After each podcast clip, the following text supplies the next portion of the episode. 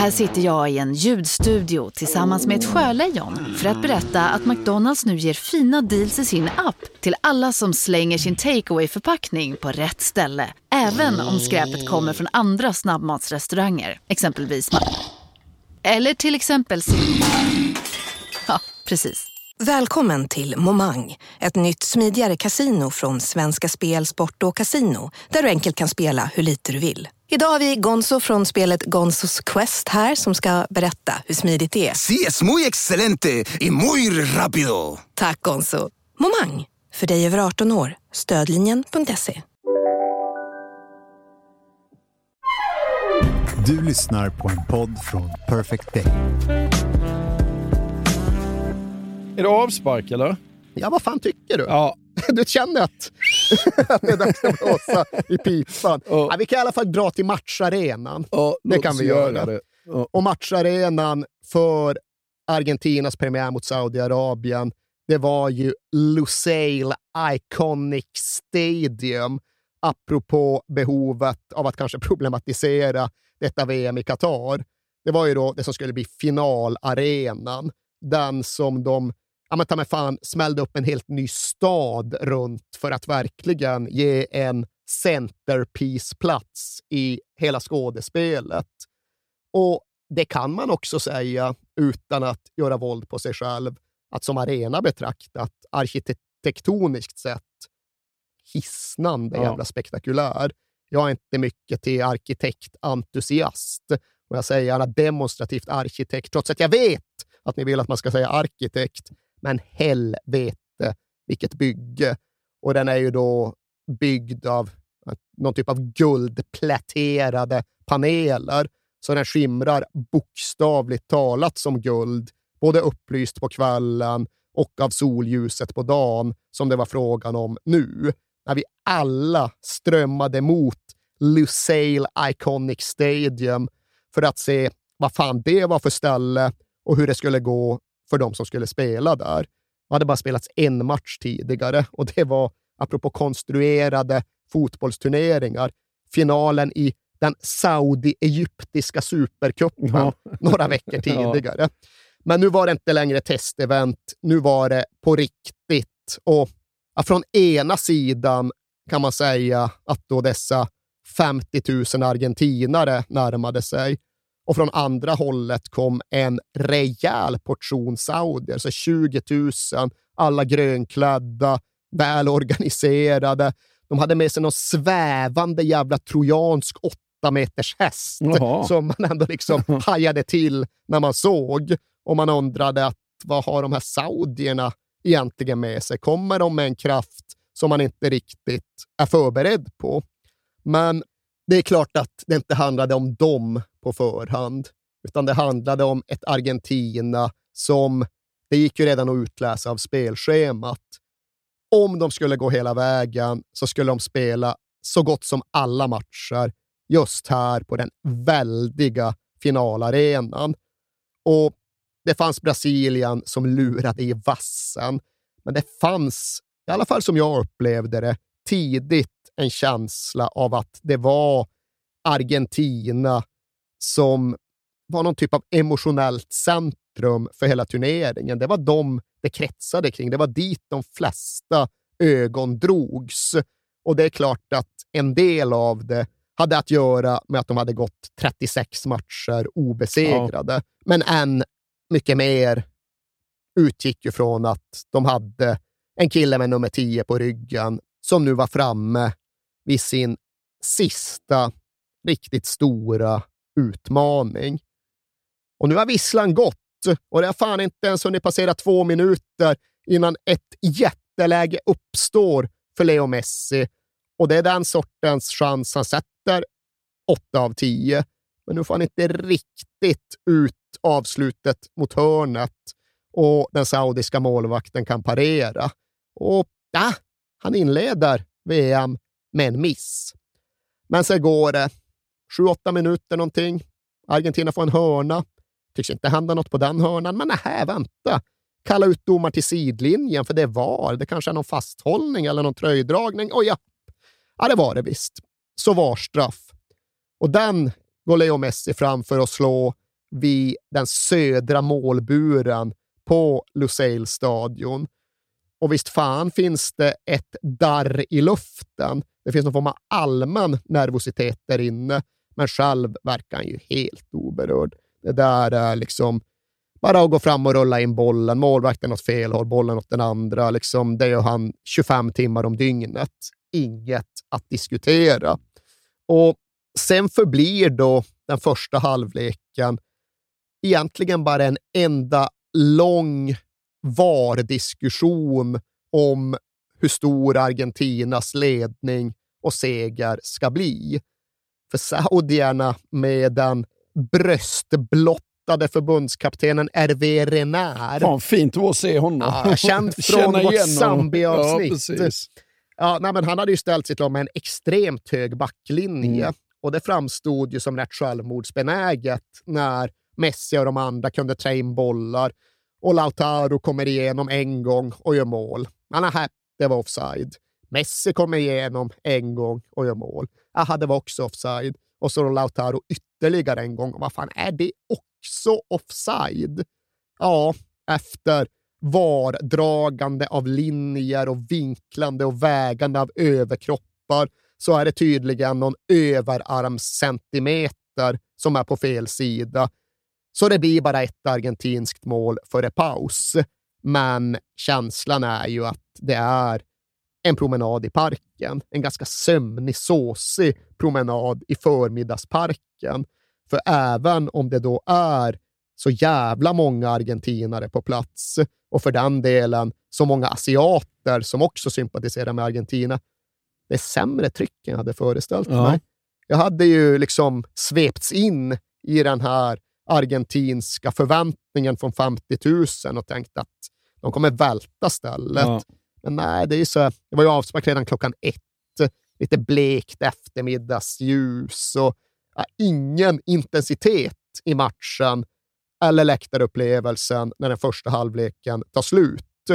Och inga egentliga förväntningar på den andra halvleken. Och så blåser de igång den och så sätter den gröna jävla stormen igång. Ja. Alltså, det är inte klokt. Den tio minuters perioden i början av den här andra halvleken, en av de mest häpnadsväckande jag upplevt. För ja, det är inte nog att Saudi kliver fram och kliver på, och trycker på, och gör mål och gör mål igen och vänder matchen. Det är sån jävla ljudvolym från läktaren. Och okej, okay, det är inte några svängiga sånger med San Lorenzo-blås. Det är mest bara Saudi som skriker rakt ut. oerhört högt. Och alltså Saudiarabien blåser bort Argentina på plan, på läktaren och det är Saudi-inferno i 15 minuter och du tappar helt orienteringen. Du fattar inte vart du är och vad som händer. Leder Saudiarabien? Och därefter så mojnar väl den gröna stormen lite grann, men alla matchreglage står ju kvar uppumpade på max. Var det lite sömnigt här för 25 minuter sedan? Ingen sömnighet kvar. Och Scaloni försöker ju hålla konceptet och försöker coacha. Och det blir tydligt att en del av de spelare han har lutat sig mot fram till och med nu ja, de är inte riktigt i skick. Han har ju redan förlorat eh, Giovanni Lo Celso från sitt startmittfält strax före VM. Och nu är det tydligt att Leandro Paredes inte heller är i fullt skick. Så där är det liksom problem på två tredjedelar av mittfältet. Papu Gomes verkar inte heller vara där och allra minst egentligen Cuti Romero, mittbacken från Spurs som alltid försöker vila sig i form till Argentina, men som nu inte hunnit ikapp. Han är orörlig på ja. ett sätt han inte brukar vara. Så Scaloni, han byter och han ändrar och han mixtrar och han skickar in artilleri och Argentina får ju absolut ihop en anstormning. Men det är inte det där oupphörliga trycket. Och det här dessutom mot ett saudiskt landslag som är så stridssuget och så tappert och för den delen så skickligt. Det är ju extremt inlevelsefullt försvarsspel de lyckas med under slutfasen av den här matchen. Och den där mittbacken som heter Hassan Tambakti och han sätter in någon tackling på Messi när det ska precis bli mål. Och det är som att han har vunnit Ballon d'Or efteråt. Ja. Man förtjänar fan att jubla på ja. det sättet. Mohamed Alouai, grym i mål. Och så då Salem Al-Davsari som gjorde det drömmålet i 2-1. Han är ju också en hjälte.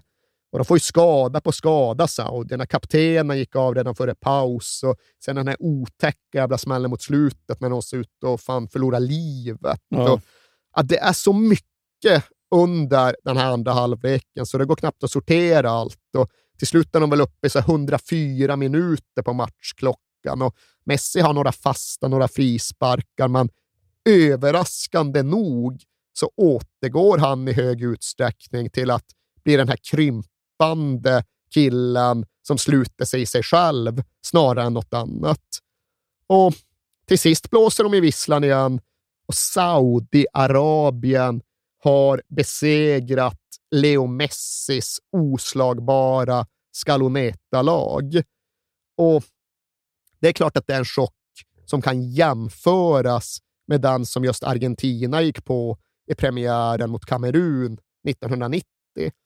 Men för mig är den här ännu större. Ja, tycker jag också. För Kameruns spelare, många av dem var ju ändå hyfsat väl etablerade ja. och de hade gjort en del avtryck både individuellt och kollektivt. Visst kan vi hänvisa till europeisk ignorans, men du hade inte jättebra koll på så många av de saudiska spelarna. Nej, verkligen inte. Och ja, Argentinas ingångsvärden har vi redogjort för. Så som jag ser det är det den största VM-sensationen i min livstid. Ja. Du måste tillbaka till 1966 och Italien-Nordkorea, eller kanske ännu hellre 1950 och USA-England.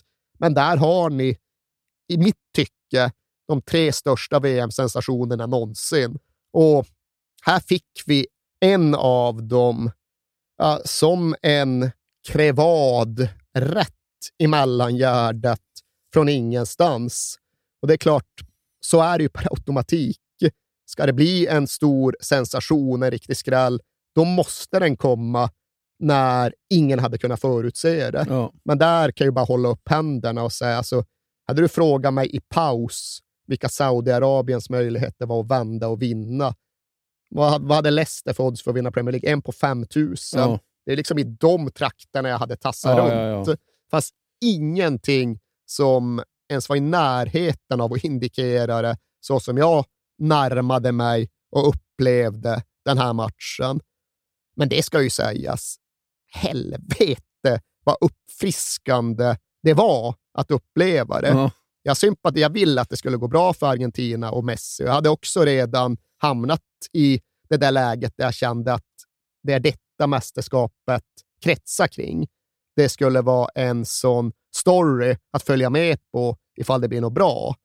Men allt är ändå underordnat när den där riktigt minnesvärda fotbollsmatchen utspelar sig framför dina ögon. Så jag kommer ihåg hur det var. Jag satt ju sista 20-25 minuterna höll stenhårt på Saudiarabien. Det med. ja, och det var inte riktigt där man såg sig hamna in i VM. Liksom skurkstat med bin Salman som Nej, har ja, avrättningsvågor och löser upp journalister i syra. Ja. Och där satt man ändå och kände vilket jävla lag. Ja. Och så kan fotbollen också fungera. Sånt kan den göra med oss.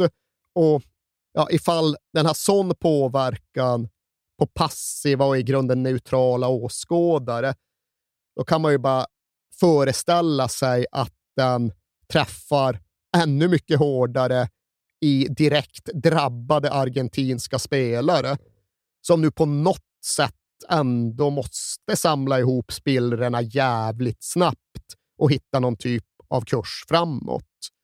Och det har klarnat i efterhand, det har jag förstått senare, att även om det fanns något i mig som kände att det där var fan konstigt att än en gång se ja, men den här passiva, smått handlingsförlamade landslagsmässigt. Jag trodde vi var förbi det. Ja. Så jag visste inte riktigt vart det skulle ta vägen med utvärderingen av hans insats.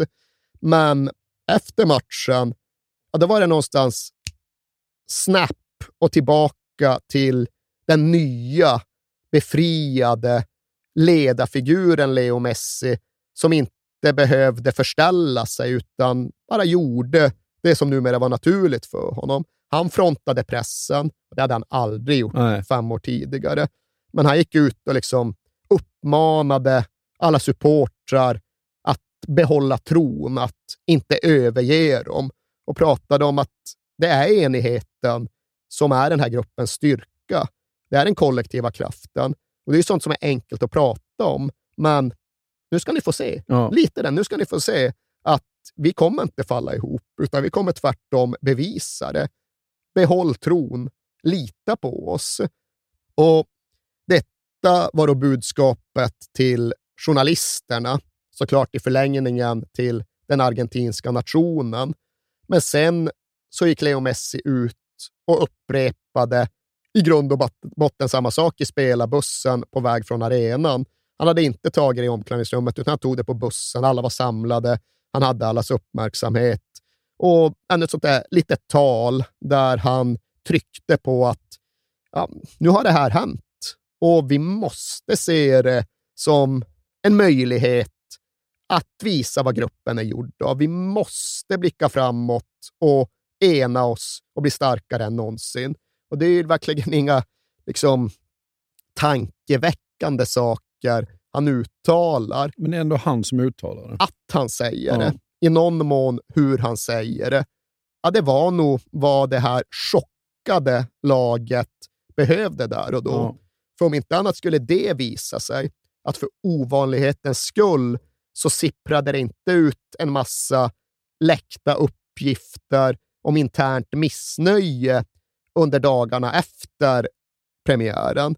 Det var inte så att den petade spelaren var ute och gnällde på laguttagningen och det var inga syrligheter om vem som hade gjort vilka misstag och vem som hade gömt sig när han behövdes som bäst, utan det var ovanligt och förvånansvärt tyst från den argentinska spelargruppen.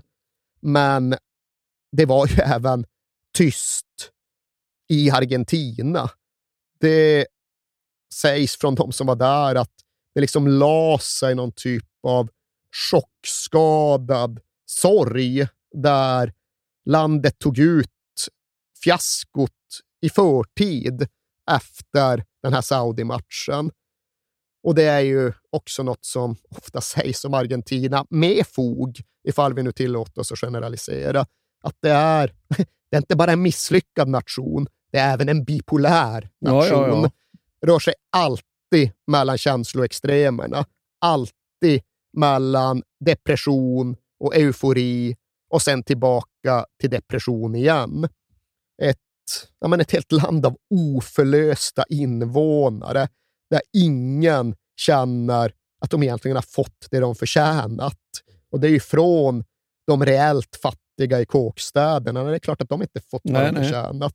Över ja, men de arbetslösa akademikerna som investerat alldeles för många år i meningslös utbildning. Ja, det- de har inte fått vad de förtjänat. Eller inte fan vet jag, de inflationsplågade företagarna som lever i kronisk stress för att de inte får ihop bokslutet. Nej, de får inte heller det de förtjänar, det som gör att de kan lita på sin nation och i förlängningen sig själva. Och nu kan de fan inte ens lita på att fotbollslandslaget besegrar Saudiarabien. Det är bara att ge upp. Stackarna. Ja. Vad fan? Varför ska man ens låtsas? Det är bara att ge upp. Ja. Bara skita i det. Det är Ja. över. Stäng landet. Än en gång. Lägg ner Argentina. Ja. Tactically, how did you mastermind that result? I think we didn't play a very good first half. We were almost dead after the first half. Penalty, okay, penalty. I saw the replay, there is penalty. And after uh, one or two offside, we were at the limit, not enough pressure. So second half it was huge better. Vi fortsätter med vårt stora 90-årsfirande, Alex. Ja, precis. Själva födelsedagen för Stryktipset är ju i oktober, men det här är liksom det är förfesten. Ja, för vi är ju sponsrade av Stryktipset. Ett spel från Svenska Spel, Sport och Casino för dig över 18 år. Vi är ju det och eh, har du problem med ditt spelande så finns stödlinjen.se där för dig.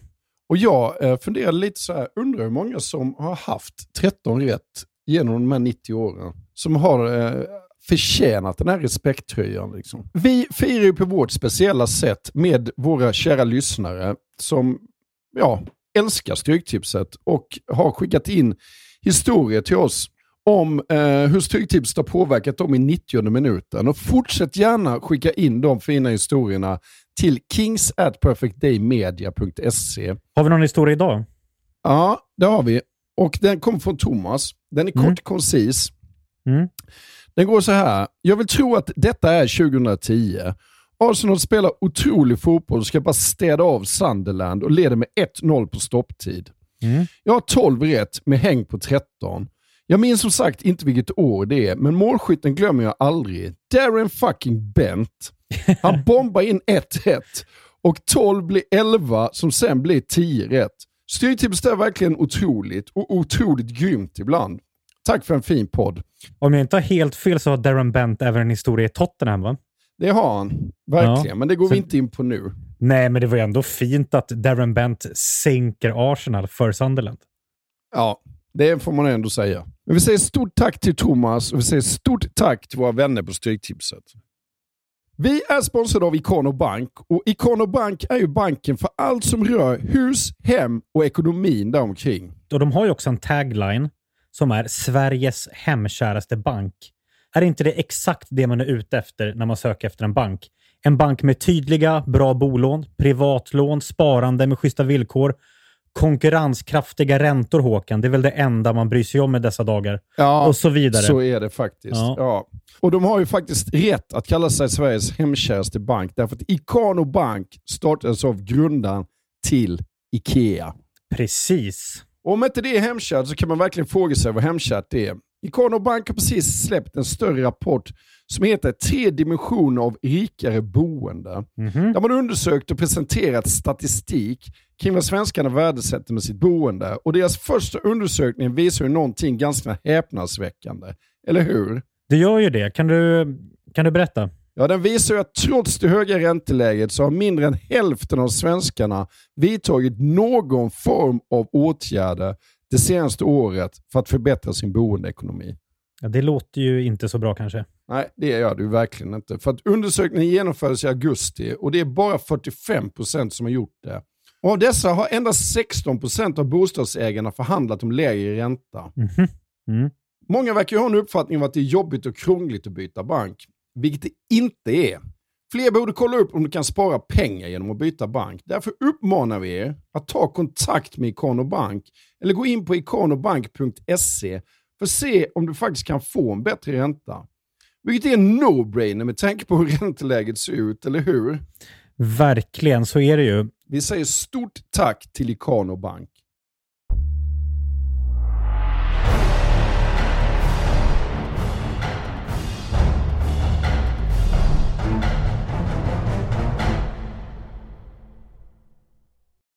Men man kan ju lugnt säga att pressen på laget ökar nu.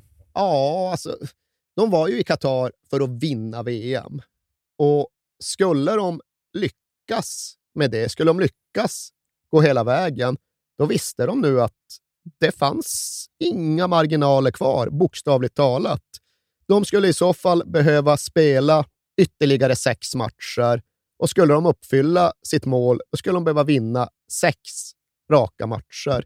Det fanns inte längre utrymme för ett enda felsteg. Kvar återstod enbart finaler. Och visst, det är ett svårt och på sitt sätt dramatiskt läge. Och så uppfattades det sannoliken runt landslaget. Det var på presskonferensen inför Mexikomatcher då frågor ställdes och introducerades med orden att ni står nu på gränsen till citat den värsta katastrofen i er historia. Slutcitat. Det var de exakta orden. Och de gick väl att uttyda som man ville. Alltså den största katastrofen i Argentinas historia eller den största katastrofen i Argentinas fotbollshistoria. Och ja, det var nog det som åsyftades. Ja, Och på sitt sätt, ja. För Argentina hade åkt ur VM i gruppspel tidigare, inte minst 2002. Just det. Men de hade ingen Messi 2002. De hade inte 36 obesegrade matcher i svit 2002. De var inte sydamerikanska mästare 2002. Och samma resonemang kan du applicera på alla deras tidigare magplask. Så visst, nu balanserade de på gränsen till sitt värsta misslyckande någonsin, eller om ni så vill, den värsta katastrofen i er historia. Så det var ödesmättade dagar och det var ju något som förstärktes av att dagen före det var dags att spela fotboll mot Mexiko så inföll ju Diego Maradonas dödsdag. Ja. Och det går inte att bara liksom låta den passera förbi obemärkt. Det måste uppmärksammas och det går såklart att göra på olika sätt. Och Leo Messi gjorde väl det han var ålagd att göra, det han var skyldig att göra. Lägga ut lite grejer på sociala medier, bilder från Maradonas glansdagar och inte vet jag, lite hjärtan eller lite Argentina-flaggor eller något i den stilen. Men det genomfördes även mer liksom, rituellt regelrätta ceremonier i Doha. För det var inte bara 50 000 fans som hade tagit sig dit. Det säger också någonting om styrkan i den argentinska fotbollskulturen att varenda kotte du kan tänka på från förr, alla som uppnått saker, alla som inte uppnått saker, alla de var också där. Ja. Så det genomfördes någon typ av minnesstund där ja, men, dussintals gamla världsmästare fanns på plats, närvarade och medverkade. Och det var såklart Jorge Valdano, Jorge Buruchaga och Negro Enrique, Batista och Ruggeri och alla de från 86-laget. Men det var även de från 78-laget, liksom Mario Kempes och Ricky Villa och Pato Fiol var där och Bertone och jag vet inte alla. Det var inte heller så att det var världsmästarkrav för att få vara med. 90-talsspelare, de 2002-killar, de var där. Ja. Zanetti, Sorin, Battistuta, Cambiasso, Crespo, Simeone och allt det här. Det bidrog kanske med något annat åt att bara skänka tyngd åt sammanhanget. Mot er vilar historien. Mot er lutar sig nationen. Mot er tittar Diego ner från sin himmel. Det kan ju vara motiverande. Ja. Det kan slå på andra sätt också. Absolut. Men in mot Mexikomatchen så fanns det ju ganska mycket att vara lite rannsakande mot. Va? Mycket att ta hänsyn till, mycket att förbättra och också så väldigt, väldigt argentinskt.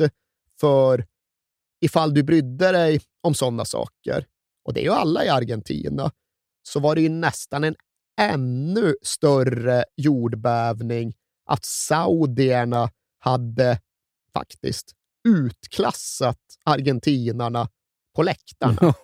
För det kan inte ske. Ett fotbollslag kan ändå förlora, men detta kan inte ske. Liksom, Saudiarabien, vilka fan fan är det? Argentina är bäst i världen på fotbollsläktarna. Argentina dominerar precis vartenda världsmästerskap som någonsin spelas. Så har det alltid varit, så måste det alltid förbli. Exakt vad i helvete var det som hände Jo, men? Saudiarabien är ju ett grannland. Jo, Ni har 1300 mil dit. Och saudierna har pengar. obegränsat med pengar och får allt finansierat. Liksom. Det finns förklaringar. Och grejen är att de var ju mångdubbelt fler. Det var inte det som var problemet. Det var att eh, saudierna var mer högljudda Ja. under andra halvlek. Och liksom argentinarna fick inte till sången och stödet som de tar för givet. Och det var nationell självrannsakan. Och det fanns ju så många argentinare på plats i Qatar, så de resonerade ju sinsemellan över sina kamel-asados på kundvagnsgrillar. Och liksom, hur kunde, hur kunde vi vara så dåliga? Hur kunde det gå så fel? Ja, de, ja, men, dålig organisation, vi var alldeles för utspridda. Nästa match, vad ni än gör, respektera för helvete inte era platser. Nej. Ni kan inte stå uppe i något hörn. Alla ner bakom målet. Och nej, alla kommer inte komma in. Vakterna kommer ju börja mota bort folk och säga att det är fullt, men väl då, då har vi i alla fall 5 000 på plats bakom målet. Ja. Det räcker. Det måste vi lösa. Och det var liksom snacket nere på marken. Men uppe i luften blev det ju tydligt att det nu bakom slutna dörrar och fördragna ridåer plötsligt öppnades upp nya möjligheter, knöts nya allianser, för den delen fördelades nya biljetter. För in i den här turneringen hade det hetat att Qatar skulle bli en förlängning och en förbättring av VM i Ryssland vad gällde publiksäkerhet publiksäkerheten. Till Ryssland hade inte så många argentinska risksupportrar tagit sig. Okej, de hade inte varit där, men de hade inte varit tiotusentals och de hade inte uppträtt så ofta i liksom kollektivt organiserad form. Och nu skulle det minsann bli ett hack till på den kurvan. Nu utlovade politikerna un mundial libre de barras. Ett VM utan barras. Och det vet ni om ni har hört oss. Barras bravas, liksom ja, den hårda kärnan på argentinska kortsidor. Ja. De som står längst fram, dikterar villkoren, sjunger högst, leder läktaren, men som därtill så gott som alltid även är en typ av organiserade brottssyndikat. Ja. Det går inte att säga det på något annat sätt. Och det är ibland lätt att man liksom ser förbi det för att man tycker att det är så jävla mäktiga läktare. Men så är det. Det Ja. är brottslingar och det är begripligt att argentinska politiker egentligen vill hålla dem borta från ett VM. Och det hade varit liksom proceduriellt överlämnande av en lista på argentinska utreseförbud som överlämnades till Qatars ambassadör något halvår före turneringen. Såg du hur stor den listan var? Nej. 6300 pers. de får inte lämna Argentina. Om de ändå lyckas på något sätt så vet ni vilka de är och ska inte släppa in dem i Qatar. Och på den här premiären så fanns det inte speciellt många uppgifter om några Barras på plats. Men nu skulle de möta Mexiko och nu fick det inte se ut som det hade gjort i premiären. Det fick inte låta som det hade gjort i premiären. Och det var ju till och med argentinska politiker och beslutsfattare införstådda med. För de, hela nationen köper in sig på att det går fan inte att vinna fotbollsmatcher, fotbollsmästerskap inför tomma, tysta läktare. Äh, Här måste det bli ordning på torpet. Och plötsligt visslade det in Barras i Qatar. Och det var ju en del liksom, politiska företrädare och liksom ambassadspersonal på plats. Vad fan, hur har det här gått till? Ja. Det finns ju bilder från flygplatserna och liksom från matchsamlingarna. Det är ju hundra... Alltså, det var någon som sysslar med det. Där. De har ju journalister som mer eller mindre ägnar sig åt Ja. det. Man kan säga att det är en typ av krimjournalister som liksom satte sig för att studera konton på sociala medier och liksom eh, bilder från Barva och Al-Assad och så i förlängningen också läckta bilder från matchen mot Mexiko.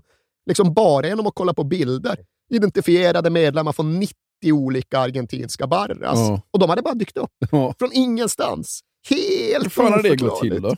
Alltså det som har hänt är att det argentinska förbundet antingen har ålagts eller tagit initiativ till att fördela biljetter till ledande personer i de här grupperna. Och där finns det liksom upparbetade kommunikationsvägar. Alla vet vilka varandra är. Och ifall det är Nueva Chicago som ska ha plåtar, ja, då kan man inte annat ge det till deras ordförande och så distribueras det vidare. Så biljetter har tilldelats så och sen har det setts mellan fingrar från både politiskt och polisiärt håll med utresorna. Ja. Och kolla där, det kommer åtta glada gossar från Hurrakan. Du, du, du, du, och så får de bara tillåtelse. Och det fanns ju de som gnällde. Det var liksom förra säkerhetsministern, kvinnan som hade tagit en typ av ansvar för detta in mot VM i Ryssland, ja, hon ville ju i någon mån såklart plocka politiska poäng, men hon sa också, som man brukar säga, hon sa det alla tänkte. Hon sa att ja, men, med mig som minister stängde vi ute 3000 våldsverkare som ville åka till Ryssland. Det tänkte inte alla, det tänkte bara hon. Men sen då nästa mening, med kirchnerismen, eller ja, med nuvarande politiska styre, har de här brottslingarna nu återvänt. Ja. Och ja, hon sa det alla tänkte i så mått att hon pekade fingret i politisk riktning, anklagade de styrande för att understödja detta. Ja. Men saken är den att det politiska poängplockandet blir ganska ineffektivt. För Argentina har förlorat mot Saudiarabien. Argentina ska spela måste-match mot Mexiko. Även om inte speciellt många på gator och torg gillar dessa Barras Bravas, så känner de ändå att de behövs. Ja. Över med dem bara. Våra gossar måste dit. Ja. Nu får de fan ta sig in på arenan, kosta vad det kosta vill, för ingenting kan längre gå fel. Nej, men eh, håller de någon slags borgfred internt på mästerskap då, så att de ger sig inte på varandra? För Ja. det hade de gjort direkt i Argentina, om de Jo, har sett varandra. Nej, exakt. Det är ju så. Ja. Det måste, det har funnits. De hade, ja, de hade någon jävla märklig idé om någon paraplyorganisation som fick politisk finansiering till VM i Sydafrika 2010. Hinchadas Unidos eller vad fan det hette. Och där började det bli så här, helt plötsligt började de typ döda varandra. Ja. Så det, var, det, det blev inte varaktigt, det försöket. Nej. Men någon typ av borgfred. Och det är ju en grej med hela den här kontexten. Sen är det ju också värt att upprepa det när det kommer till just argentinsk supporterkultur. Att det är ju inte som det är på vissa håll i Nordeuropa, att det nästan är något lite töntigt med att stötta landslaget. Nej. Här kan det ju vara så att ja, men, på Friends Arena, där finns bara popcornfamiljer och liksom folk med lustiga peruker och Camp Sweden. De liksom organiserade allsvenska kortsidorna gör ju en poäng av att liksom vara too cool for school. Ja, ja. Det där befattar de Ja. sig inte med. Så är det inte i Argentina. Det finns liksom inte en åsiktsströmning där det är något lite töntigt med landslaget, utan det är ju total uppslutning alldeles oavsett var i världen du befinner dig. Ifall du är i Rosario, ifall du är i Qatar. Alla står bakom landslaget med allt och alla gör vad som krävs. Alla som är kallade infinner sig och ifall det innebär att du är en barra som plötsligt ser att det ligger tre biljetter till dig och dina två sekundanter på Argentinos Juniors kansli, ja, då tar du de biljetterna och så tar du med dig dina gossar och så drar du raka vägen till Qatar och sätter fart på din bomba. För nu jävlar är i nationens intresse att du gör det du kan göra. Lo que ocurre cada vez que hay una Copa del Mundo o una participación de la selección argentina en el exterior, los barras van. No se sabe cómo. Pero había una pero van. lista, viste, como de seis mil y pico de personas que no podían ir. Sí, algunos de esos de, de los que estaban en esa lista Sí. con pedido de admisión pudieron entrar igual. Mira. Pudieron entrar igual. Estos son, son videos de que se traslada. Esto, esto- esta escena se Sí, ve acá siempre. En la cancha había bombos y se veían. Pero mira, esta escena, la, la confusión en los molinetes, donde se- los que van adelante se traban y los que Eh. vienen atrás vienen empujando. Bueno, y después pasan todos. eh, Los cataríes se. Okej, ödesmatch nummer ett. Mexiko. Och friskt roterat i Scalonis 11. Han bytte ut fem Bytte spelare. ut hälften av utespelarna. Ja. Och mycket var ju att han tvingades resignera, han tvingades acceptera att okej, jag har investerat mycket i vissa av de här killarna, men de är inte i skick att spela. Mm. De behöver bli i bättre fysisk form innan de klarar av intensiteten här. Men det är klart att har du de glasögonen på, så visst 17 kan det signalera osäkerhet. Och liksom in mot Mexiko, det var ju tidigare en match som hade känts ganska överkomlig, för det var ingen bra mexikansk upplaga.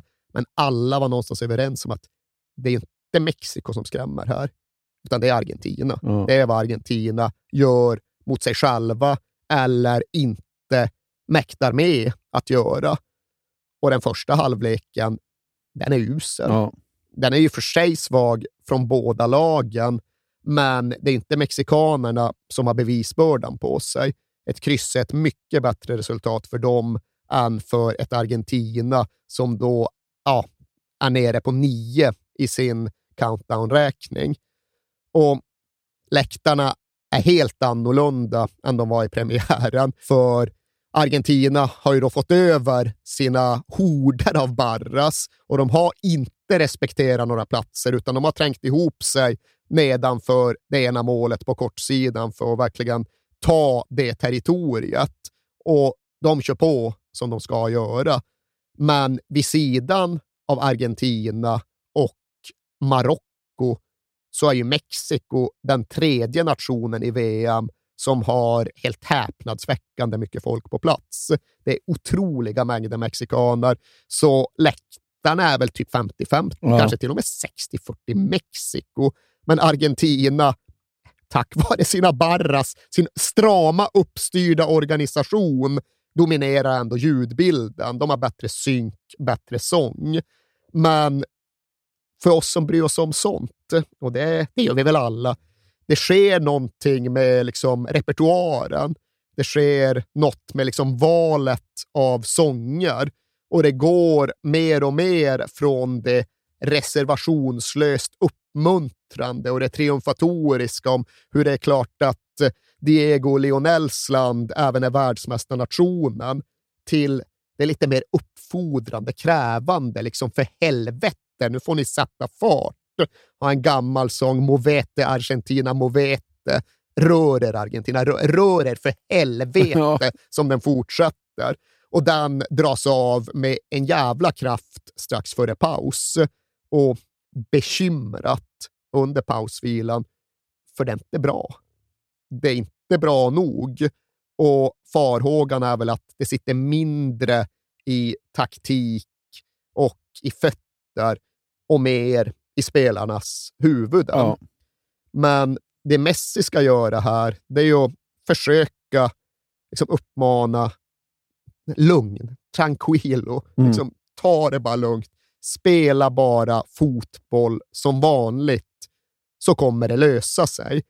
Och det är inga brandtal på det sättet nu, men det är bara liksom en uppmaning till att snälla, försök bara att göra det ni är bra på, spela som vanligt.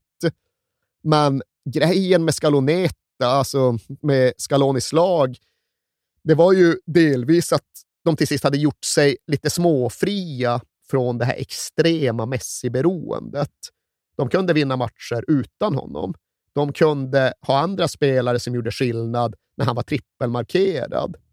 Men ja, nu verkade det inte vara på det sättet. För Lautaro Martinez stod då inte att känna igen. Och inte ens Angel Di Maria var sig lik. Rodri de Paul väntade man sig mer av och Papu Gomez var bänkad efter en oduglig premiär. Så ja, vart fan skulle egentligen målen komma ifrån?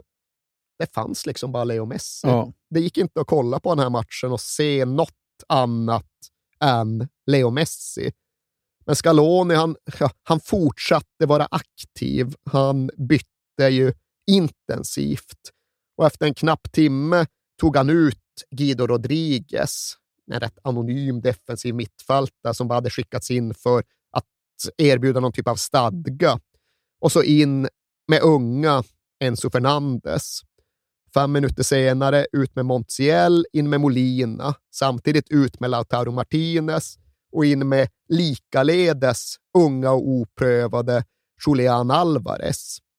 Under den bytespausen, då går Messi fram till Di Maria, alltså bundsförvanten, han som alltid har varit med, han som ändå kan spela stora matcher. Och den bara, vi måste lugna ner det här.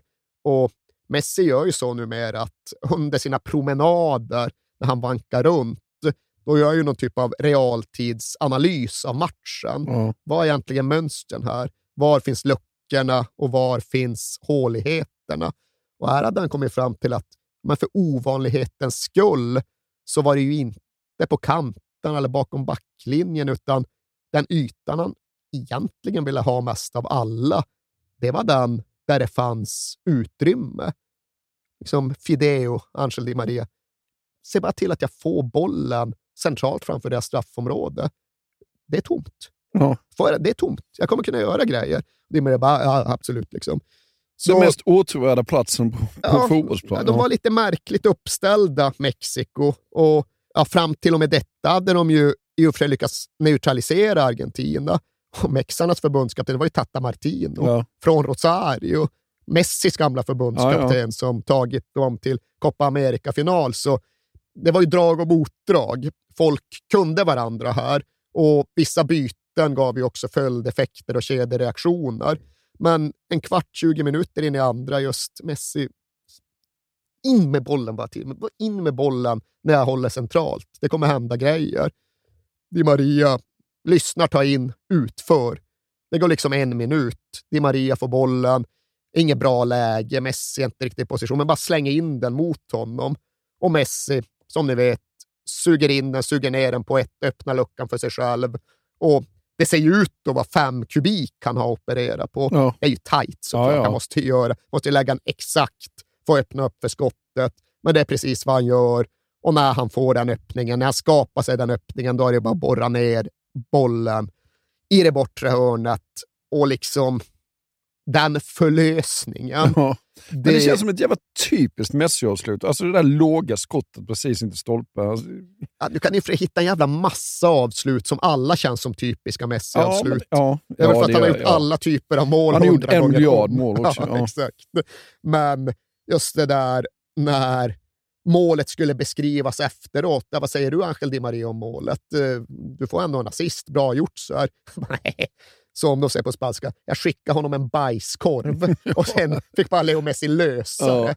Och det var egentligen bara för att han hade, för, men, även om det inte blir en perfekt passning på en perfekt yta, in med den till mig centralt bara. Ja. Och det säger ju någonting om liksom Messis spelförståelse, hans analysförmåga, om ni så vill, hans möjligheter att bli en bra matchcoach en dag. Ja. Nu är han liksom en bra matchcoach i de matcher han själv är där ute Hizo una chamba perfecta, ¿no? 60 minutos de ir y de ir y de ir. Atención con Di María, tiene fresco Molina, no la termina tocando, la dejan con Lionel Messi. ¡Prepara Messi!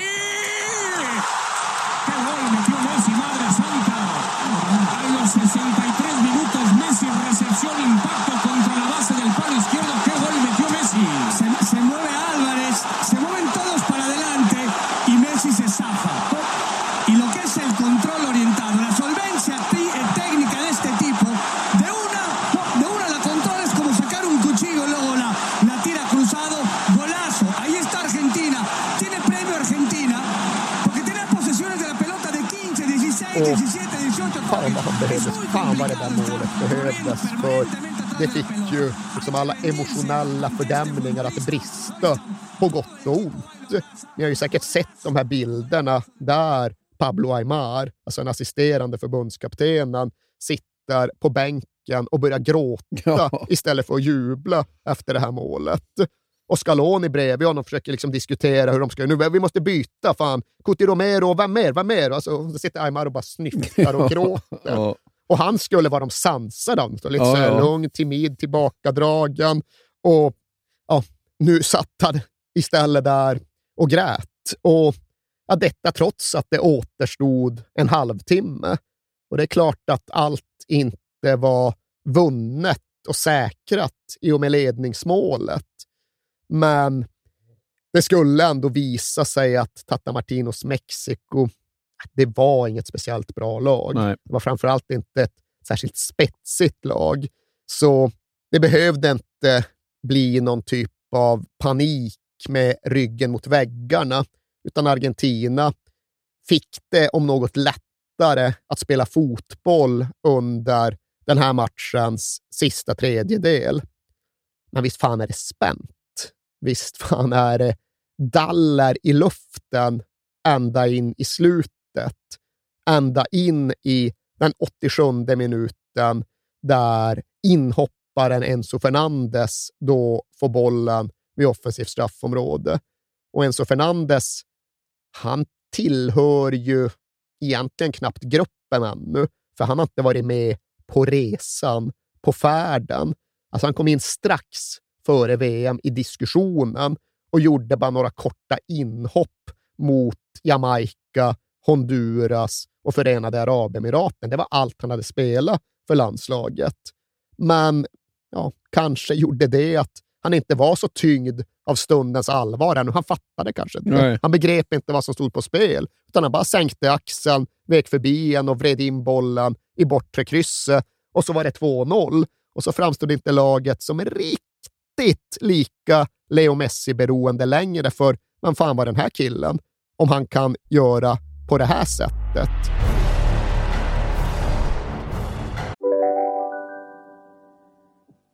Hej, Synoptik här. Visste du att solens UV-strålar kan vara skadliga och åldra dina ögon i förtid?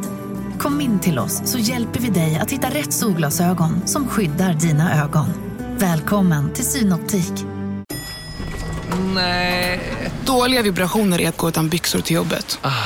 Bra vibrationer är när du inser att mobilen är i bröstfickan. Alla abonnemang för 20 kronor i månaden i fyra månader. Vimla! Mobiloperatören med bra vibrationer. Om en så vidde på väg till dig för att du råkar ljuga från kollega om att du också hade en och och innan du visste ordet av du hem kollegan på middag och... Då finns det flera smarta sätt att beställa hem din sous på.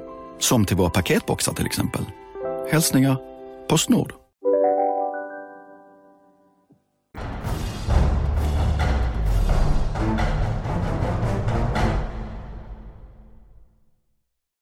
Dags för gruppfinal nu då mot Polen. Obesegrade så här långt. Ja, och fortfarande final, måste match, vinstkrav på Argentina. Det var vinna eller försvinna, segra eller dö, för att använda deras egen ödesmättade retorik. Men Scaloni, han bytte vidare. Han fortsatte söka och förändra. Och det är väl egentligen här som han hittar fram. För redan i matchen mot Mexiko hade han ju satt in Alexis McAllister från Brighton från start. Och sen kom då Enzo Fernandes in och gjorde sin grej med en halvtimme kvar. Men det var liksom att, jaha, vad fan, de två ska ju spela. Och så fanns Rodri de Paul kvar. Så där hittade han sitt nya tremannamittfält. Det var inte riktigt Lo Celso Paredes med deras bolltrygghet, men det var på ett sätt mer komplett. Det var mer energiskt, mer intensivt, kunde täcka större ytor. Så ja, men efter att ha berövats sitt ordinarie innermittfält som så mycket byggde kring, så producerade nu Lionel Scaloni ett nytt. Och därtill var den andra stora förändringen att Julian Alvarez gick in från start snarare än Lautaro Martinez. Och Alvarez hade ju knappt spelat i Manchester City, men det hade samtidigt inte behövts sådär jättenärgångna studier för att se att det fanns en spelare där. Han var bra, han var bekväm med bollen och han sprang mycket och gärna. Och han kunde också bidra till att frigöra Messi. Och med det här mittfältet och med Julian Alvarez på topp, ja, då löstes verkligen det där hyperstarka, överdrivna Messi-beroendet upp igen och Argentina började se ut som det Argentina som hade spelat fram till VM. Hittills hade de inte dykt upp i Qatar, för Saudi-matchen var usel och Mexikomatchen var bara en enda plåga. Men Polen var plötsligt helt okej. Okay.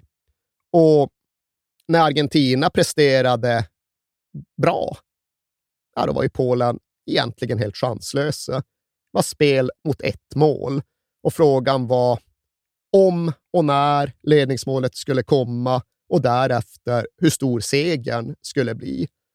Och Polen var på väg att överleva hela den första halvleken när det dök upp en väldigt mjuk varstraff mot målvakten Wojciech Chesney. Eller som de tydligen ska säga på spols, polska, typ Stetsny. Men han var ju grym turneringen igenom. Ja, det var han verkligen. Han var kanske turneringens målvakt, trots att han bara spelade fyra matcher. Fanns ju för sig en rätt bra konkurrent på andra sidan i den här matchen. Ja. Men spikade fan igen under gruppspelet. Och trots gratisstraff, trots Leo Messi, så lyckades inte Argentina ta någon första halvleksledning. För Chesney gör den här jävla jätteräddningen.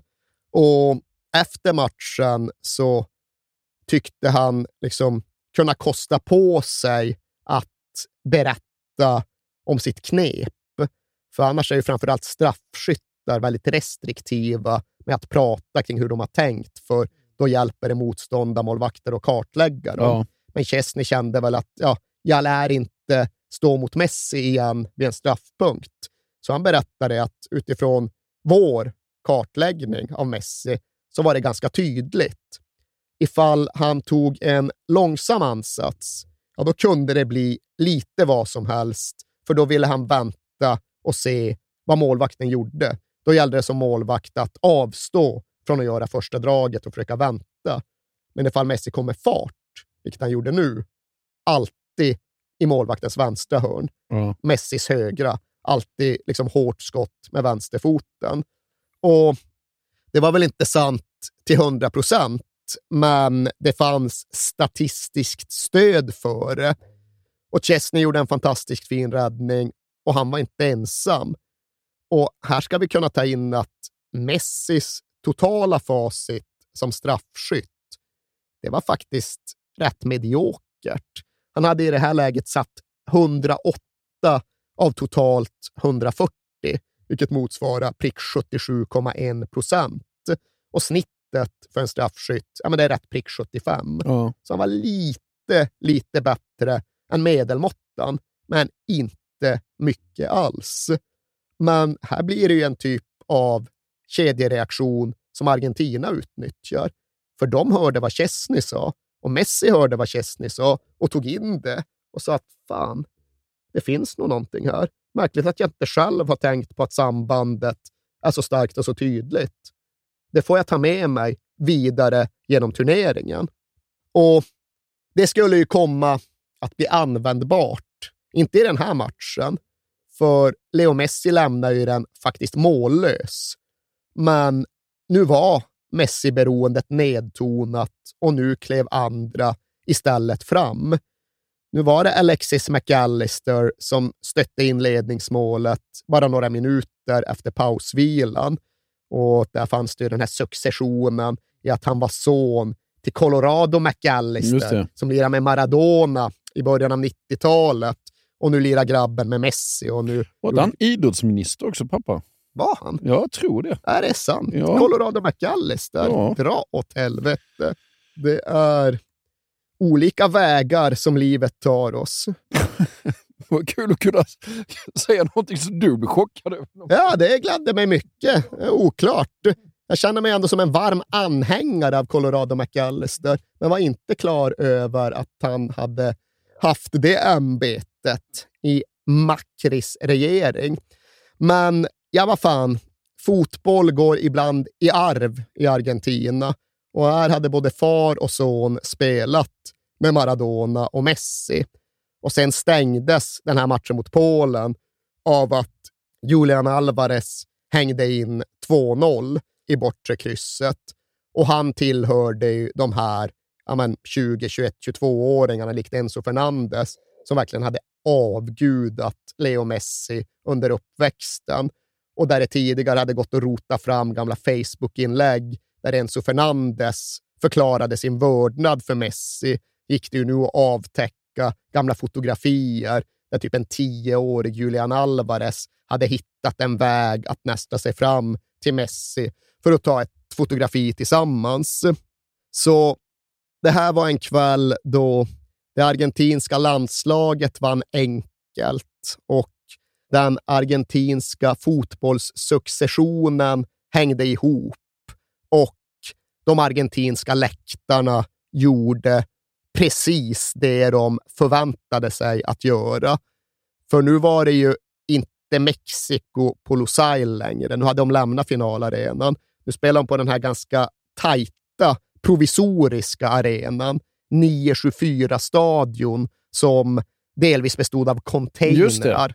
Och den var, ju, den var jävligt häftig. Sen var ju Ja. det där med containrar Ser cool mycket. ut. Ja, det jävligt, men det var ju rätt mycket en gimmick. Ja, ja. Det var ju bara exteriör. Det var inte så att det var några bärande väggar Nej, nej, men det i såg de coolt ut. Ja, men den var cool. Ja. Och den var tight och det gjorde ju att det blev ett annat närmare tryck för ja, polackerna. 400 kanske. Ja. Då återstår, vad kan det vara, 40 000 argentinare. Och på då en ganska kompakt arena. Det studsade på bättre än någon gång tidigare under VM och de fortsatte ju välla in med Barras. Liksom. Nu kom hela Veles frontlinje, Ja. inklusive deras avstängda ledare. Och då lyfte det. Ja. Och de hade de sina där och de var överlägsna. Och de som var på arenan och inte kom från vare sig Polen eller Argentina, för några tusen sådana fanns det ju, de höll allihop på Argentina. För det var faktiskt också helt häpnadsväckande i Qatar hur extraordinärt starkt stöd Argentina visade sig ha bland ja, men, egentligen alla tillresta nationaliteter, men framför allt då migrantarbetarna från Sydostasien. Och nu tycker du att det är rimligt att vi ska prata om Bangladesh? Ja, det är antytt i vårt väldigt eh, grovhuggna körschema. Det tycker inte du, eller? Ja, jag fick ju läsa på lite när jag såg detta. Den schemapunkten ställer du dig frågande Ja, till. en viss är frågan, ja. Ja, men det kan jag väl i någon mån ändå förstå. För jag hade varit medveten om att det var snack om ett starkt stöd för Argentina i delar av Indien och Bangladesh. men så jävla mycket hade jag inte brytt mig. Nej. Det händer ibland att det kommer sådana här märkliga nyheter efter någon Copa America-final. Att oj, oj, nu dog två stackars indier för det uppstod bråk runt den här fotbollsmatchen. Och man undrar, vad fan handlar det om? Ja. Liksom? Varför bryr de sig så jävla mycket om detta i Indien eller i Bangladesh? Och under den här månaden i Qatar så insåg jag att det fick jag faktiskt lov att ta reda på. För det var inte bara så att det var någon kuriös underströmning, utan supporten för Argentina i Bangladesh ja, men saknar motstycke. Jag kan inte tänka mig, du kan, jag kan inte föreställa mig vad det skulle vara för exempel där du hittar ett annat land i världen som bryr sig lika mycket om en annan nations fotbollslandslag. Det kan inte finnas. Nej. Och på plats i Qatar så blev det snabbt uppenbart att här kommer det ett tåg med 900 Argentina-supportrar. Men ja, de kom inte från Argentina. Det gick ju att se med blotta ögat. Men de studsade fram och de hade sina trummor och instrument och flaggor och de sjöng sina sånger och liksom var glada och entusiastiska. Och det fanns ju den där diskussionen i början av mästerskapet. Det här köpta supportrar ja. som liksom Qatar på något sätt har bara sam satt samman. Och sånt kan absolut ha förekommit. Sånt förekom ju på Qatars egna matcher. Men de bangladeshiska Argentina-entusiasterna, de behövde ingen köpa för pengar. För det här var så omvälvande och så omfattande att vi måste ha en passage om detta i det här avsnittet. Och grejen, Bangladesh, det är ju då en av världens sämsta fotbollsnationer. De brukar ligga runt plats 200 på världsrankingen. Och jag trodde väl eh, lite slappt reflexmässigt att där bryr de väl sig om cricket. Ja. Nej, de bryr sig så jävla mycket om fotboll. Och de bryr sig då om sydamerikansk fotboll, företrädelsevis argentinsk fotboll, för att den var så framstående när Bangladesh först växte fram som självständig nation och sen för den delen fick tillgång till färg-tv-apparater på 1970 och 1980-talet. Liksom Bangladesh vaknade och växte fram när Maradona var Maradona. Ja. Och sen har det funnits ett jäkla grundmurat stöd för Brasilien och Zico och Romario och Ronaldo Men nu är det då Messi-faktorn som ska ha fått hela demografin att tippa över. Och jag började ju följa det under VM på sociala medier när det kom klipp från Bangladesh. Och det saknade ju verklighetsförankring. Alltså, till att börja med Argentinas match gick ju mitt i de bangladeshiska nätterna. Men de hade ju storbildsvisningar med 50 000 pers. Ja. Och Det finns ganska gott om folk i Bangladesh också. Förvisso, Ja. men ändå. Oavsett om det blir 20 pers eller 20 000 i ett kvarter så är det ett i ögonfall. De har hela kvarter färgad, målade i Argentinas färger. Ja. Vartenda hus är ljusblått eller vitt. Och de har ju marscher där tiotusentals deltar, där de liksom kommer med argentinska banderoller som även här bokstavligt talat är flera hundra meter långa. De har någon jävla landslagsbanderoll som är 800 meter lång. Ja. Och det hittar du inte någon annanstans. Och visst, det är mycket folk i Bangladesh. Det bor väl, om inte 200 miljoner så säg 170-180 miljoner. Och där är ju någon som har gjort påpekandet att ja, alltså det är klart att Argentinas landslag tillhör Argentina, men samtidigt, det är fler människor i Bangladesh som gillar Argentinas landslag än det finns invånare i hela Ja. Argentina. Och det är för den delen fler människor i Indien som gillar Argentinas landslag än det finns invånare i Argentina.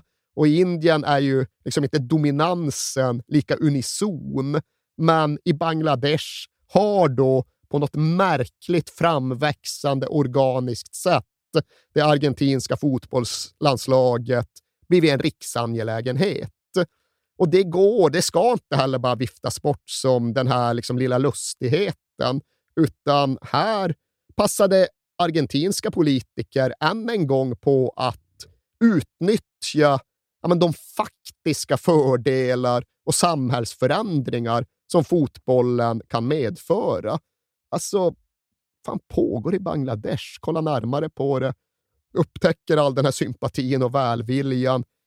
Ja, men här är det ju bara att smälla upp varenda diplomatisk förbindelse som går Ja, att vad fan, de skulle föreställa öppna sig. en ambassad. Var det stängt sedan gången i Dhaka. 78? Nu är det dags igen, för det går inte att hålla den stängd efter detta VM. Och jag läste också handelsministern i Argentina ska på besök till Bangladesh efter. För att Ja, det var ju här gäller det liksom skörda. Liksom. Jo, det var ju liksom avtal runt kring sojabönor och sånt där. Flera hundra miljoner kronor. Ja. Alltså stora handelsavtal.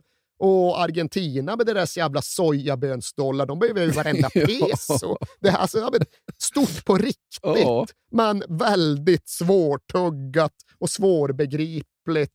Och något som, ibland får man väl liksom hålla upp händerna och säga det är en knasig jävla värld där ute. Ja, men det är ytterligare en härlig dimension av fotboll faktiskt. Och det är absolut en Ja. komponent i just berättelsen om detta argentinska VM.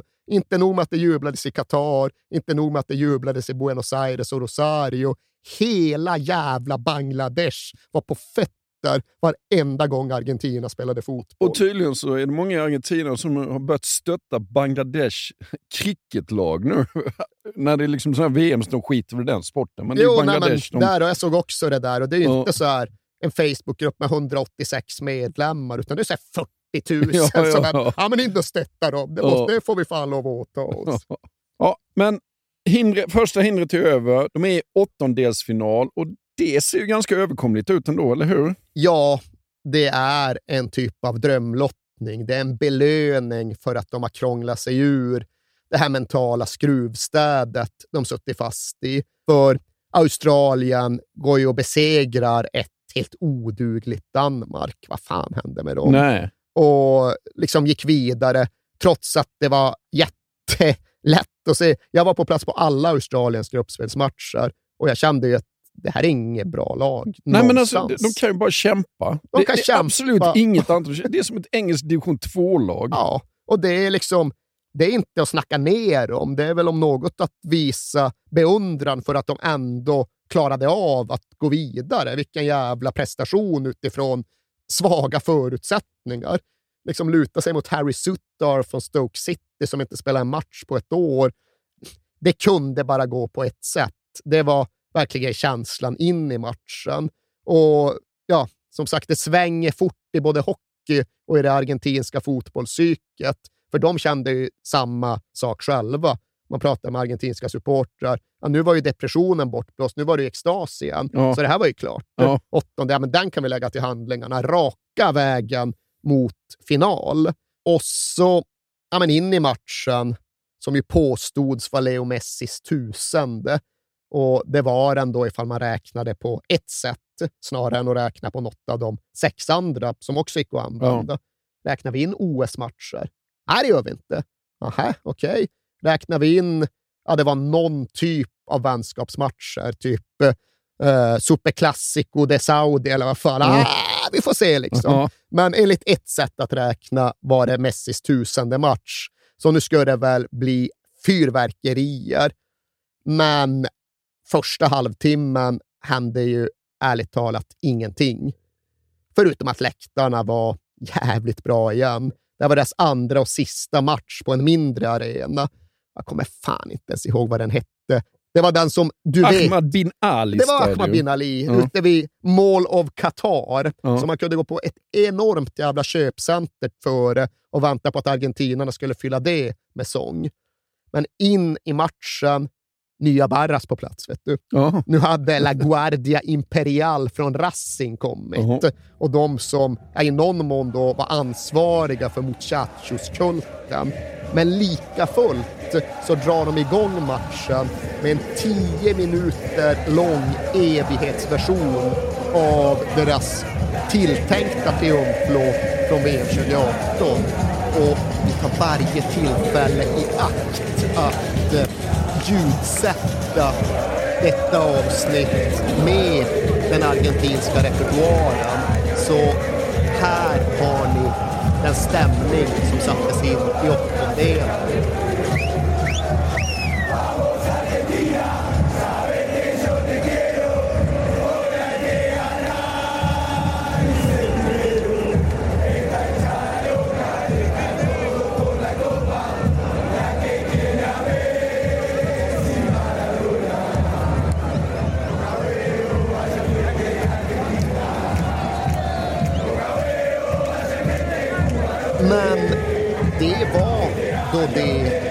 Chans att ägna sig åt och njuta av under matchens första 30.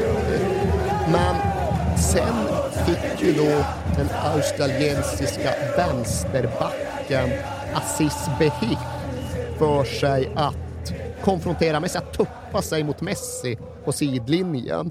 Och Behish, en turkcypriotisk australiensare, han hade precis gått till Dundee United som låg sist i den skotska ligan. När han hamnade där så förlorade de den första matchen med honom i startelvan med 7-1 och den andra med 4-0. Så det var på ett sätt en ganska osannolik utmanare som nu skulle mucka med Messi. Och ni kan väl se sambandet som starkt eller svagt utifrån egen smak och eget tycke. Men efter det lilla intermezzot, ja, då tar det ju bara några få minuter innan Messi bara tar bollen, trampar inåt i plan, hittar ett väggspel och rullar in 1-0 till Argentina. Ja. Tusende matchen eller icke, det var bevisligen hans allra första mål i ett VM-slutspel. Ja. Otroligt nog. Helt otroligt. Det går inte att ta in ens när vi liksom har suttit och tuggat och tragglat oss igenom vart och ett av detta. Fan, det första efter alla dessa år. Ja. Ja, faktiskt. Och i och med detta så borde det vara klart. För Australien var ju ännu mer begränsade än Polen och matchutvecklingen tycktes spegla den föregående matchen. Även då blev 1-0, 2-0 tack vare Julian Alvarez. Och den här gången var det bara hans arbetsvilja och påpasslighet som gjorde att ja, men det snappades upp ett tomt mål när den australiensiska målvakten var förvirrad. Just det. Så vad fan, det är 2-0, det är 30 kvar, det är 25 kvar, det är 20. Det är helt lugnt. Och liksom vid sidlinjen står en småskadad Angel Di Maria och trummar med sin vattenflaska mot bänken och sjunger med i läktarsångerna återigen under pågående match. Ja. Han står där vid sidan och sjunger under matchen, för kvartsfinalbiljetten är klar. Det förstår ju alla. Men så, med ja, 12-13 minuter kvar av ordinarie matchtid, då drar Craig Goodwin iväg ett totalt vådaskott som knappt ens kommer träffa kortsidan innan det slår på Enzo Fernandes och ändrar riktning fullständigt, styrs och ställer Dibu Martinez i mål. Och så är det bara ett målsledning för Argentina. Och det borde ju vara mer än tillräckligt, för liksom Australien har inte haft en sniff på mål förrän nu. Men här så träder då ytterligare en sida av den argentinska fotbollsgenetiken fram. För de är inte bara en misslyckad nation och en bipolär nation. De är ju även en neurotisk jävla nation, vilket absolut tenderar att avspegla sig i fotbollen. För ja, det finns inget mer övertygat och självsäkert än ett argentinskt landslag på frammarsch. Men ganska ofta finns det inget hispigare och darrigare än ett argentinskt landslag som insett att de har någonting att förlora. Och det är detta som händer här. För plötsligt framstår Australien som ett sylvast lag med otaliga olika hot.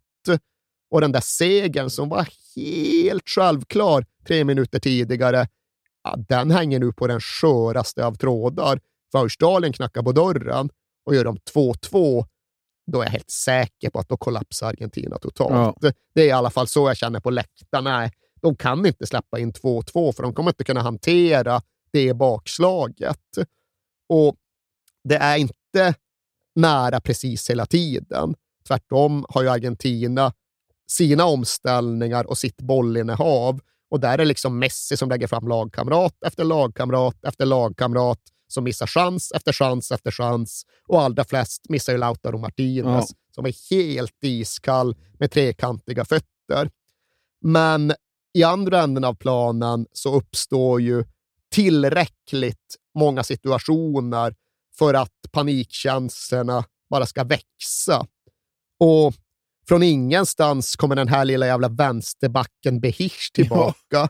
Och minns du den Ja, ja, ja, världen? men han är ju helt som- en brasse i det här beslutet. Ja, så han är som en argentinare, för han Ja. drar iväg på en gambeta.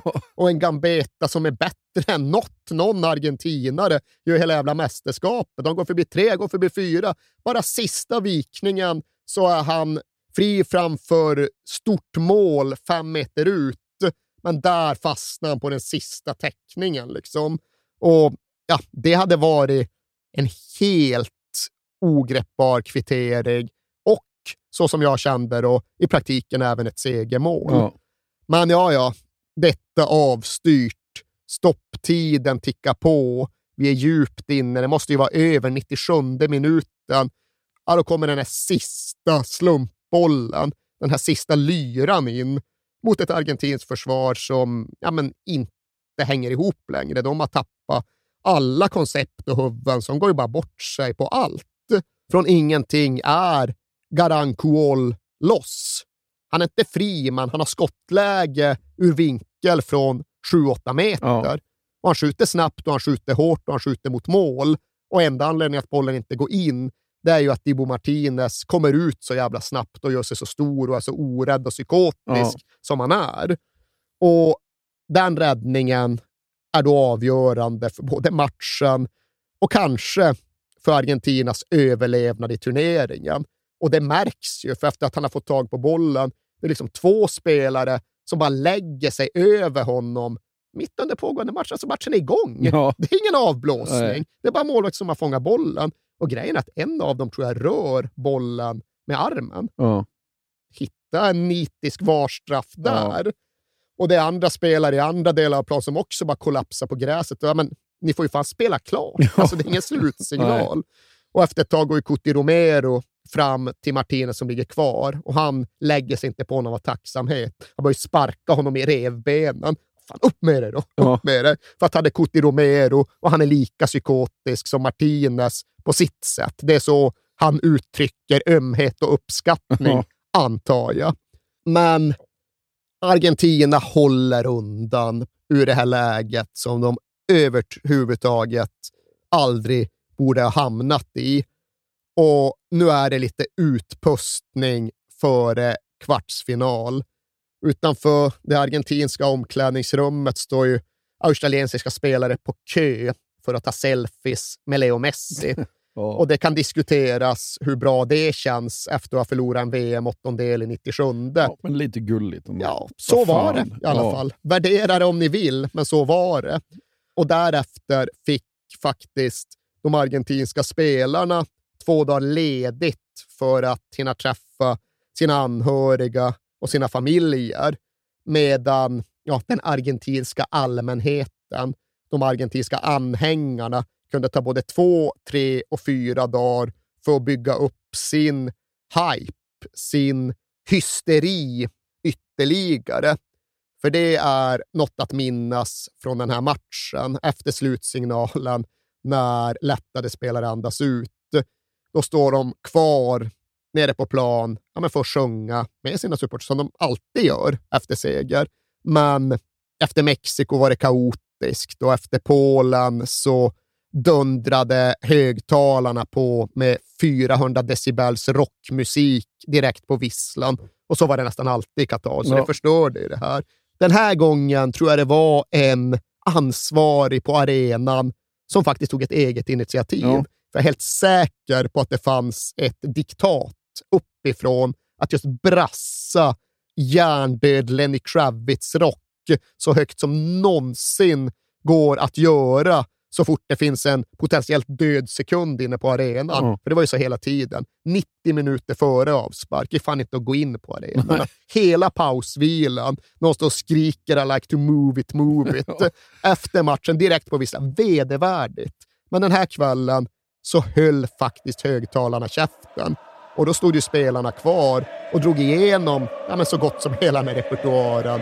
20 minuter tillsammans med fansen. De hoppar unisont tillsammans. De liksom kör grejer fram och tillbaka som studsar och knuffar omkring Messi.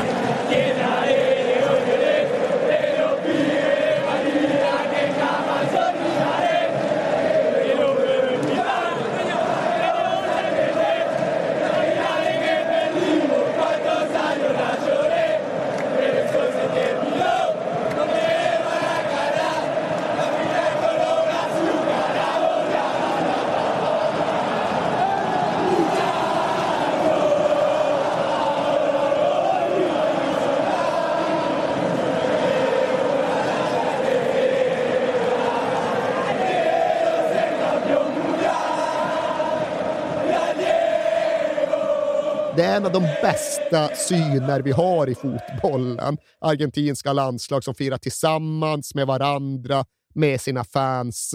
Och Det var några av turneringens dittills finaste bilder. Och samtidigt som de njöt i Qatar så firade de naturligtvis även på bra hemma i Argentina. Det var efter den här matchen som ja, en tunnelbaneförare fick stanna tåget och ropa i högtalare att ja, men jag är ledsen, ni måste sluta hoppa till muchachos för tåget spårar ur. Vi kan inte köra. Ja, det är uppfattat, det är registrerat. Så stod de och hoppade i 25 minuter till och accepterade att tåget inte kunde köra. Det Ja. fick väl vänta, för nu skulle det hoppas färdigt. Och Det här var den 3 december. Kvartsfinalen mot Nederländerna skulle spelas den 9 december. Och precis under det här intervallet så kom utslaget från den rättsliga processen mot vicepresidenten Kristina Kirchner. Alltså ja, men den här korruptionsutredningen som hade hängt över henne och pågått. Och utslaget, domen, blev då sex års fängelse och livstidsavstängning från politiken. Och det är ju en rätt stor sak för en nation som Argentina, för en politiker som ofta uppfattas som den utåt främsta regeringsföreträdaren. Nu var det som att ingen brydde sig. Jaha, fängelse sex, ja ja. Vamos, vamos. Kvartsfinal om tre dagar. Vi får ta det där sen någon gång. Och det är väl det som kommer ske. De kommer ta det sen någon gång för hon ska överklaga och det ska processas Ja. i precis all evinnerlighet och så länge processen pågår och det finns någon instans kvar så kommer hon kunna ha kvar sin politiska position. Hon kommer inte hamna i fängelse. Så ja, visst, det går att fördröja. Men det var ändå ögonfallande att det här kom mitt under allt detta. Och det var knappt ens en axelryckning. Nej. Det var ingen som brydde sig om att ens notera det, ta någon hänsyn till det. Nästa fram, vi har viktigare saker för oss.